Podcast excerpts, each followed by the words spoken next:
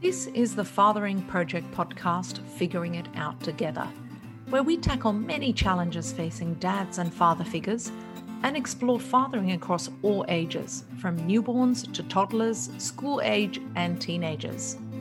We speak with experts in their fields to help you navigate solutions and positive outcomes for each stage of your fathering journey. Let's figure it out together. Hello and welcome to the Fathering Project podcast.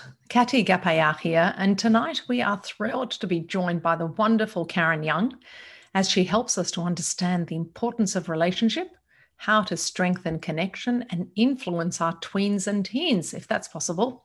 Karen is a neurodevelopment educator, author, speaker, and consultant specializing in child and adolescent anxiety she began her career as a psychologist in private practice and has worked extensively with children, teens, and families, and in educational, government body, and organization settings.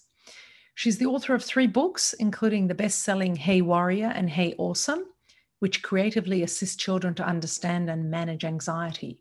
She's also the founder of Hey Sigmund, an internationally popular online resource which provides contemporary research driven information on the art of being human and being with humans. Karen, welcome and thank you so much for joining us tonight. Thank you for having me. I'm really thrilled to be here. Wonderful. Um, now, before we get started, um, it's traditional to ask what you're cooking for dinner tonight. Are you cooking tonight? And no, what is it going to be? Friday's a takeaway. And the thing about our house is um, I've got adult kids, so we never know how many are going to be here for dinner, usually until just before dinner. So that's a conversation that we have, but generally it's takeaway, which gets everybody home in some way, which is nice. Fantastic. That's lovely. Yeah, I think we do um, pizza takeaway often on a Friday night, and that's what we're having mm. tonight too. So that's great. Fantastic. Now, uh, we have a lot of um, parents and fathers listening in who have teenagers and teenagers. So um, let's get on and ask you some questions because mm. we'd love to know how to how to manage these relationships. So raising tweens and teens can be some of the most joyous and rewarding, but also difficult times of parenting it can often feel so hard to stay connected when they're so preoccupied with their own life and friendships. How important is it that dads stay connected with their teens, even when they feel like they're being pushed away? Mm, look, it's critical. It's really important. Kids need to that attachment with their important adults they will they a lot of kids at this age will act as though they don't want us close. They do. I've never met an adolescent that doesn't want to be close to their important adults. They'll have different they won't always want it on our terms so it'll be more on their terms and when they're ready and they'll float in and out of that on different days or weeks or months. And that's just the way it is. Um, what they don't want is to be controlled by them but it's really important that we stay involved and stay connected, let it be more on their terms. We need to make sure we have that attachment relationship with them. Um, and what that attachment relationship does, that connection, when kids feel connect, connected to an adult, what they do is they grant that adult the authority to lead and guide and teach them into things. Now, if adolescents don't have that attachment with at least one of their important adults, what they're going to do is they're going to grant that authority to lead, guide, and teach more to their peers. And that's what we see peers leading peers. So, what we want to do, of course, we want them to feel attached and close to their peers. We want them to be influenced by them. But at the top of the tree, we want an adult there. So, it's really important and it's hard. It's hard to read them because they'll say, I don't want you, go away, you're controlling me, you're trying to get involved and manage my life. But we still need to keep um, a, a connection with them as much as we can and make ourselves really available for them as much as we can.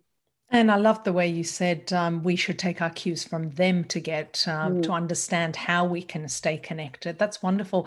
What are some strategies to ensure that our teens know we're there for them without being in their face all the time? Yeah.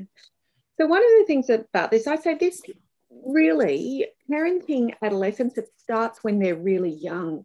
And what we're doing from the earliest days is building that pathway to us so they know that they can come to us with anything and that we can handle anything they throw at us. There is no information, there is nothing they can do that we can't handle. We might not like it all, but we can't handle it.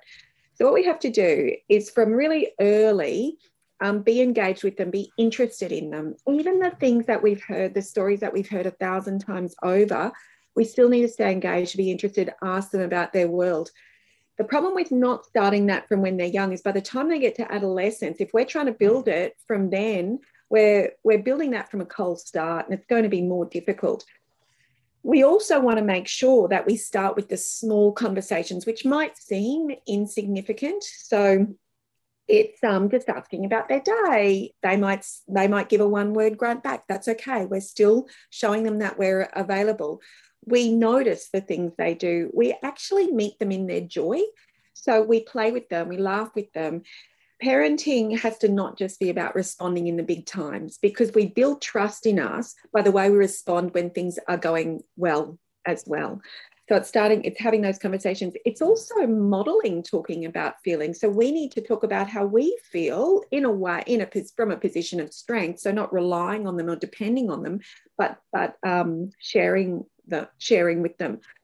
We also have to start from as early as we can asking for their opinions and how they feel about things and asking for some input into the dishes, decisions that affect them. Now, that doesn't mean we're always going to be led by their decisions. It doesn't mean because we still have to um, have that position of leadership, but we want to show them really early that we're that we're there to listen. we will listen to everything they they um, they have they have to say. So start with the little conversations, show interest, meet them in their joy. Um, and um, and and and be available and and we build from the ground up and Karen, you were just mentioning there that um, we should connect with them and um, listen to them and ask their opinions, but not necessarily be led by them. How do we manage that? So, when you say to your child, you know, what would you like to do? And then you actually don't do that, you do something else. You choose to, mm. you know, not be led by what they say, but you've asked their opinion. Does mm. that create issues? What we need to do, first of all, is make it really clear to them that we understand what they're saying. So if there's something that they need, there's a, or if there's something they want to do, there's going to be an important need behind that. So rather than just responding to the surface of what they're saying, well, I'm not going to let you go to the party or I'm not going to let you do this, we look behind it and say, I know it's really important for you to go to this party. I know you don't want to feel like you're doing something separate to your friends. And then what we do is we add in what we need. So if we're saying no to something, or if we're um, if we're um, vetoing something that they want to do, we'll have a really good reason for that. So we put that out there to them. Here's the thing, you know, I want, I, I, I, I know, I can hear how important it is for you to go to the party, have the day with your mates. I get that. Here's my concern. I completely trust you, and I need to know that you're going to be safe. So, how can we manage this so that you can get what you need and I know that you're going to be safe? And with adolescence, the part of the brain um, that connects the left and right hemispheres is really developing. So they can often be really good with that complex thinking and problem solving. And they can come up with ideas that we haven't um, considered yet. So make them part of the plan. If it ends if it ends up where we go you know i'm still i still don't feel okay about this. I still feel like there's something that isn't sitting right for me. Um, i want you to know this isn't about me trusting you. This isn't about any of that but i just need to make this decision. And we wear it. We wear what happens. But in the meantime we've validated we've heard them we've let them know our concerns and invited them to be a part of that um, solution that's a great advice there. And, um, you know, ent- enter into their world by their invitation. Um, don't force yourself in, but listen mm. to what they say, validate what they say, and um, put your feelings out there as well and try and find a compromise and, and a way forward. That's wonderful. Thank you. Now, through the years of working with families and teens, do you think fathers assume too much that their kids automatically know how their dad feels about them? You mm. say what we tell them affects what they believe. So, how important is it to say what needs to be said to our kids and live by these words each day? Mm. I think we can all take for granted sometimes um, a little bit that our kids know how we feel about them because we love them so much. And there's a sense of, how can you not know how much I love you and how much I'm here for you? Everything in my life is about you. But they won't feel that. So we really need to um, get through on, on their language. They, they, they still need to know that they're important, that they matter, that their voice matters, that we see them, that we miss them, even when we're in the same house. I've been really busy. I've missed you lately. I haven't heard about your day. Um, and find out what it is that connects with them. So we might say things, we might say we love them, but then not show interest in their day. We might say we're here for them, but then be too busy to talk about the little, you know, insignificant things, incidental things that happen.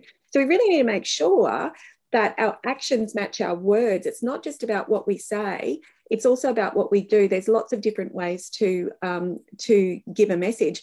But I think we need to tell them every day that we love them, that we're here for them. And also that message of there's, you know, there's nothing you can tell me that I can't handle. I want you to know that. I'm not saying that there's anything big going on for you right now, but I just want you to, to know that the way we communicate that. So it's fine to say that, but then if we're getting really um, upset because they um, send a ball through a window and we're screaming at them, um, the message that they're getting is actually you can't handle the big stuff from me. So I'm not going to tell you, I'm not going to ring you at 12 o'clock at night when the only way I can get home is to get in a car with a with a drunk driver when you've told me not to go to the party and I've broken the rules because I saw how you reacted when I when I dropped the plate or when I sent a ball through the window. So, of course, they need to um, get a sense that they need to be accountable for their actions, but we need to really make sure our words and our actions align. So, say it and do it. Say it and do it, and say it regularly. They you can't tell them too much how much you care for them and how how how much they I think the mistake we sometimes make is we say it but we don't follow through. But yeah, just don't assume, um, don't assume that we know. Because you know, if we reverse it, they of course love us. They love us so much and they need us so much. But how many times during the day, during the week, do they go, Sometimes I just feel like they don't want me anywhere near them. Sometimes I feel like they'd rather be somewhere else. They would look at us and say, Well, how can you think that? How can you think I don't love you? So it works the same. They're no different to us like that. Brilliant. Thank you very much. Yeah, that's um, great to know, looking at it from the other side of the coin. Teens become recluse in terms of not telling us things, but as they get older, they really do start to have a life of their own. And sometimes it feels like we're just in the background. Is it normal for our kids in these teenage years to want their own space before we see them coming back to us later on? Absolutely. It's actually a really important developmental goal. They need to discover who they are without us and there's a lot that they need to discover. They need to discover who how they live what they want to be the space they want to create in the world. And and and this will happen without us. We need to be um, a guidance and there when they come back. But it's really important that they're able to do that. Along the way they're going to make mistakes. But what they need to know is that we are a really solid steady presence um, and a safety net in a way that they can come back to when um, when things don't work out. So we really do need to uh, respect their need for independence and respect that they're going to want to need to pull away from us if they don't do that by the time they get to 18 19 20 they're not going to be able to um, you know pay their bills and manage their money and, and and do the things that we need them to do so that emotional, that sense of them emotionally pulling away, it's all part of it. It doesn't mean they don't need us. They actually need us more than ever. But we just need to make it more on their terms and not take it personally when they pull away. They're doing what they need to do developmentally to be the adults that they need to be. Um, it's hard and it can feel really brutal. And sometimes the closer they are to us as kids, the harder they'll need to push away to have that sense of, I just need to feel who I am without you for a while. They will come back. They come back. Um, but in the meantime, it can be um, sad and exhausting and confusing. but it's really important we don't take it personally. Fantastic. And um, as you're saying, um, as parents, it does feel difficult to see our teens drift away from us. But we also have to remember that as they get older, they also need to figure out life for themselves and and we have to trust that they'll come back to us when they need our guidance and support if we have the connection and the relationships there Mm, mm. Even though teens do start to pull back and want their own space, um, what are some ways fathers and parents can stay connected or reconnect, especially for those who might not be living at home with them? I think texting is a really great way to just um, dip in and dip out. So we don't need, uh, we need to have consistent, as much as we can, that consistent um, contact with them but each contact doesn't need to last for a long time. So, those seconds of receiving a text from you, even if they don't respond, is us saying to them, You're on my mind and I'm with you, even when I'm not physically with you, I'm thinking of you. So, we talk about how um, you know, texting gets in the way of connection, but we can actually make it work for us. And for adolescents, they don't always want a phone call, they don't always want a conversation. So we can dip in and dip out. Um, that's completely on their terms because they can respond, they cannot respond. And it can just be something like, um, hey, just wondering how your day was today, or hey, can't wait to see you on the weekend. It can just be something like that. Um, it might be sharing a photo of their dog, if their dog, or your dog, if their dog lives with you, or sharing a photo of something that they've done or something, um, a groceries from their favorite meal you're preparing on the weekend, something like that, anything.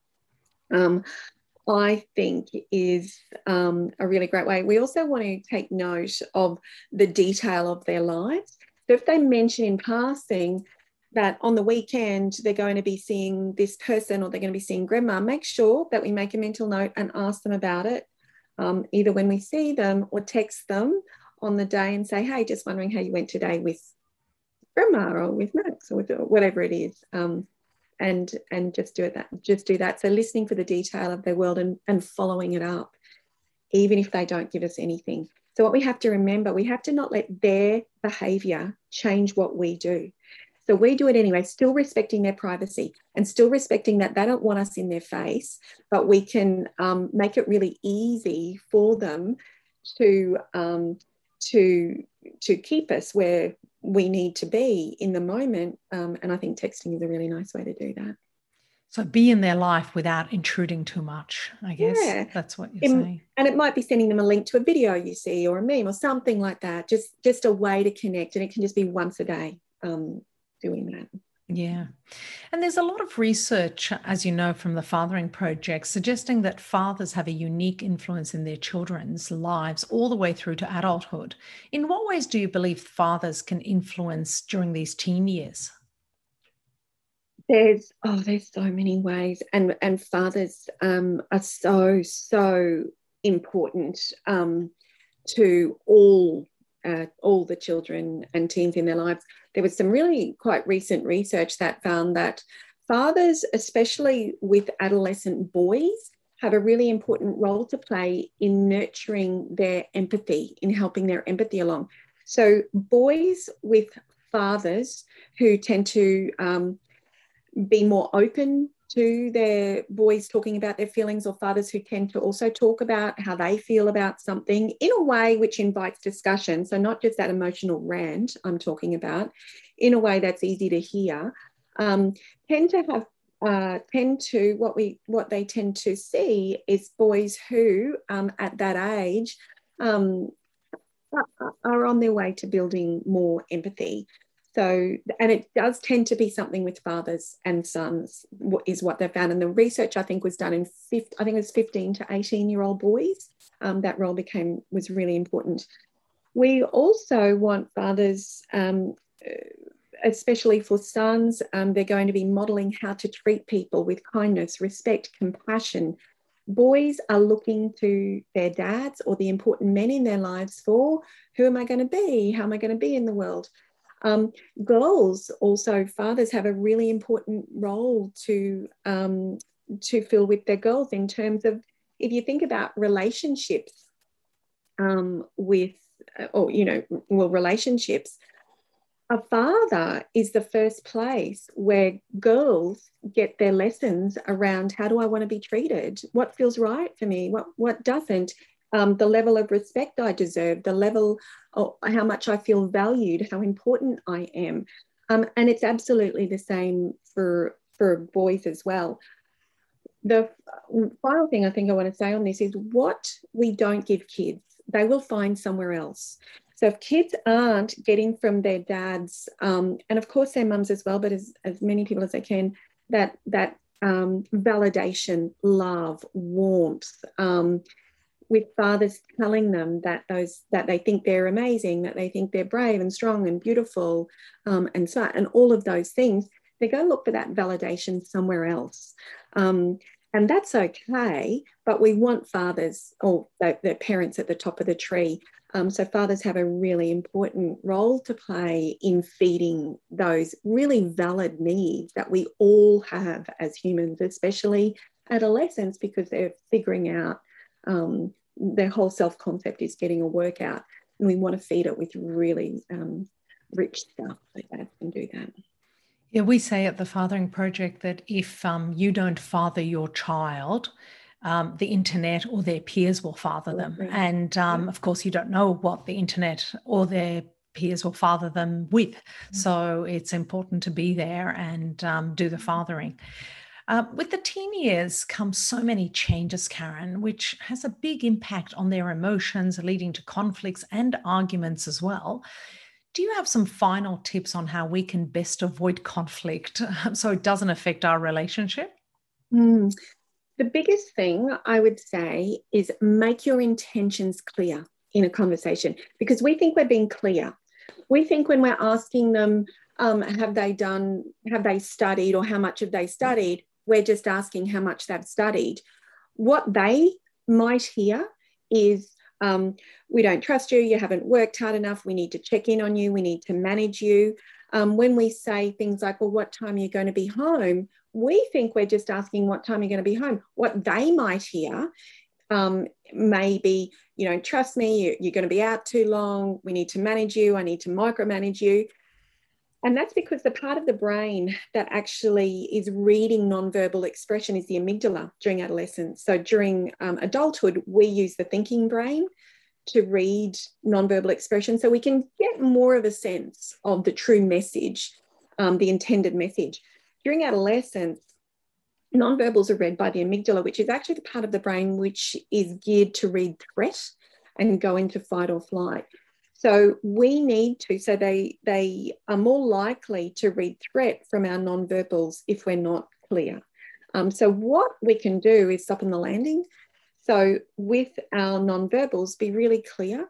Um, that might be, you know, I know that you're going to be really ready for this exam. Um, did you stay up late studying or were you able to get some sleep? So make our intention clear. I love that you're going out with your friends today. I can't wait to hear all about it. Um, what time do you think you're going to be home? Things like um, I always say the dishwasher. You ask one of them to do the dishwasher, and it can be a brawl because it's like you're saying, I don't do anything. You're trying to, she never does it, he never does it. Um, and we can soften that landing by saying, um, I love it so much when you help out around the house. Do you reckon you can help me with the dishwasher? So we're making it really clear and we're starting from that, we're starting from a really um, um, positive space with them. Doesn't mean they're always going to read it correctly. And it's exhausting because we go, we're going to have to do this all the time. You don't have to do it all the time because we're human too. But these are just ways, and I've done it with my kids. I've got an 18 year old and a 23 year old. Um, and some days I can do it, and some days I just don't have anything left. So we need to be really clear that we're all human as well. But wherever you can, and if there's a difficult conversation coming up, I think the tricky thing is sometimes there's explosions when you didn't think it was a difficult conversation. You go, where did that come from? Um, by softening it, by making our nonverbals really clear, using that um, tone of voice, which really communicates um, just that warmth and, and interest and love. And softening so we make our intention really clear with what we're actually saying. Karen, you've given us some fantastic insights and really helpful advice tonight about tweens and teens. I think we covered a lot of bases around this very important topic, and um, you've given us a lot to think about too. Uh, listeners, I encourage you to visit Karen's website, Hey Sigmund, which is full of many informative resources for children, adolescents, as well as for us adults too. The link is up on the Fathering channel, as well as links to her books. You'll find those on our website as well. Karen, once again, thank you so much for joining us and enjoy your takeaway. Hopefully, you won't have hordes and hordes visiting you tonight. no, it's um we never know. It's been um really great chatting with you. And you know, I, I often say one of the things about adolescence is um is when they bring other adolescents into the home. So it's a really um it's a really lovely thing. And I think we're really lucky to live in a world where there is takeaway that can accommodate for that. Pizza does everything.